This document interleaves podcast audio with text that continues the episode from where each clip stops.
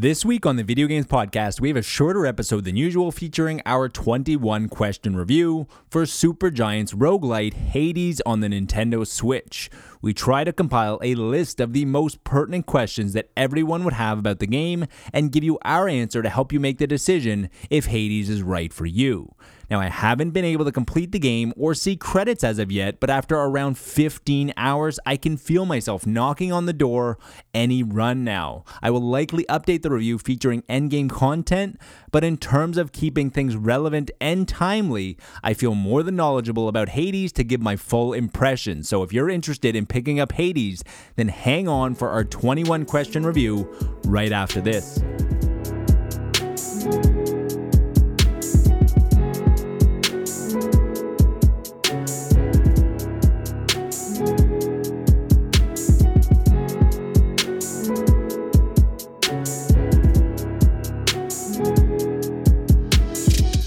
Starting out with some easier questions Who made the game? Supergiant Games are the team behind such indie darlings as Transistor, Bastion, and Pyre. Though Hades seems rich and full featured, according to LinkedIn, the team is only composed of around 21 employees. Is it independent? Of course, Hades is made by Supergiant, who are a small indie studio based out of San Francisco, with employees having experience working with EA and Blizzard. Supergiant has been making a name for themselves since Bastion in 2011. What genre is it? Hades is a narrative driven, dungeon crawling roguelike, and as a massive fan of Diablo style games and good roguelikes along the lines of Dead Cells, Hades finds the balance. Is it full price? No, Hades is only around $20 depending on your region, which is an amazing price for this exciting, well written, and addictive original title. How long is it? I think to fully experience the story with some exploration and leveling, it's going to take you around 15 to 20 hours, which makes the value of the game pretty amazing at only around $20. However, if you're looking for more of the completionism path, then your time is going to be exponentially greater. Is the game fun? Hades is a lot of fun for a multitude of reasons, and you are able to enjoy Hades for one or for all. The inky, cel shaded art style, the satisfying combat, and the engaging mythological story all work in harmony with one another. It has the true sign of a good game, or at least an addicting game, where you just always want to do one more run. What is most surprising about this game? How well Hades blends genres of dungeon crawling with roguelike and weaves an extremely interesting mythological story is a testament to the talent at Supergiant Games. The way in which the storyline becomes your main motivation for pushing deeper for more answers feels fresh in a very crowded genre. Does it look good? The style and art direction look fantastic. With so many rogue types on the market, the best way to stand out initially is with visuals, and Hades does just that. Does it sound good? The visuals, the voices, the effects, and the music are all excellently designed. However, it feels like it has been overly compressed to fit on the Switch. I've seen documentaries on the making of this game, and I doubt that the audio quality is anything but superb. However, on the Switch, it seems to lack fullness and comes across a little tinny. Unfortunately, there aren't any audio options to tweak in the settings as of yet. Does it have any technical issues? Hades runs great with minimal stuttering or frame rate drops even during very hectic engagements when docked. There is some minor slowdowns and frame rate drops on handheld, but only when the screen gets extremely crowded. Hades has hard crashed on me once in the middle of a very good run, and this was the first game that I've experienced on the Switch to hard crash on me. However, Hades does have a great autosave feature built in as it put me exactly back on the same room and the same path that the game crashed on me. Does it control well? Playing Hades on a pro controller feels extremely intuitive. Playing a dungeon crawler on a controller can be a challenge, but the setup is reminiscent of Diablo 3 on console, which worked perfectly. Playing Hades in handheld mode is more than serviceable, but there are a few occasions where the Joy-Con sticks kind of lack the accuracy when it counts. Is the story good?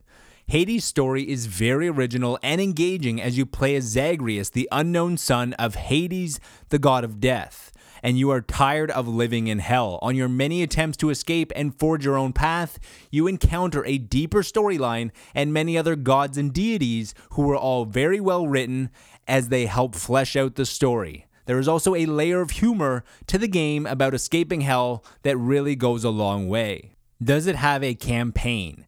Hades is only a single player game. It isn't a live service game or an MMO. There aren't any microtransactions. It's just a well executed game with an enjoyable story that keeps you wanting to learn more every single run. Is it platform exclusive? As of right now, Hades is a console exclusive game for the Nintendo Switch, which is a great place for it as you can pick it up and go and do a fast run that can take anywhere from 10 minutes or so and put it right back into sleep mode. Is it family friendly? I think Hades is a game that could be enjoyed with the family as it is a slight learning experience of Greek mythology, and all the killing isn't too violent based on the isometric view and the underworld demons being the enemies. Is it couples friendly? Hades could be played together as you could swap controllers after every escape attempt, although the farther you progress, the longer the runs are going to last. But even if you don't have a controller in your hands, there is plenty of dialogue and new story elements that unfold after each run. Does it have replay value? The strength of any roguelike is the ability to play multiple times. However, most roguelikes depend on just achieving a farther distance traveled or a stronger character, which can sometimes feel a little out of your control with RNG. Hades puts you in charge of leveling Zagreus the way you choose when you return to your home in Hell after each run. Hades always has a carrot dangling just in front of you, whether that is adding a new feature to a weapon, leveling charms and attributes, or just getting another slice of the engaging story. Can you binge it? You wouldn't be able to finish Hades in one sitting as it would take 15 to 20 hours to complete your first full run. However, you could definitely string together multiple escape attempts as the combat is extremely addictive and time melts away. What is the best part about Hades? The best part about Hades is how you keep getting a new narrative beat after each run instead of just making it farther every time. The world around you is very reactive as dialogue is context sensitive based on your previous runs. The usual fare of roguelikes is the enticement of making it slightly farther every time, which can sometimes get a little stale. Hades instead keeps enticing the player not with getting farther or new weapons, but with learning more about the world that they have created, unlike traditional roguelikes. What is the worst part about this game? One of the best things about dungeon crawlers is uncovering secret rooms and treasures. And while there are a myriad of things to do each run, from collecting resources, uncovering new parts of the story, and trying to escape the depths of hell, and even fishing, the world seems like it is ripe for secret treasures and hidden passages. And maybe they're there, but maybe I just haven't found them yet. Do you recommend it? Without a doubt, Hades is one of the best roguelikes in a while that scratches the same addicting itch and quality that Dead Cells had when it came out of early access as well. Now, even if you don't like rogues, the dungeon crawling is good enough to warrant playing, and most importantly, if you have any interest in mythology, then Hades gives it a fresh spin. This is easily one of the best games of the year. That's all for the podcast this week. If you are thinking about picking up Hades, then I hope that this review helped you in one way or another. And if you decide to give it a try, I truly hope that you enjoy it as much as I do.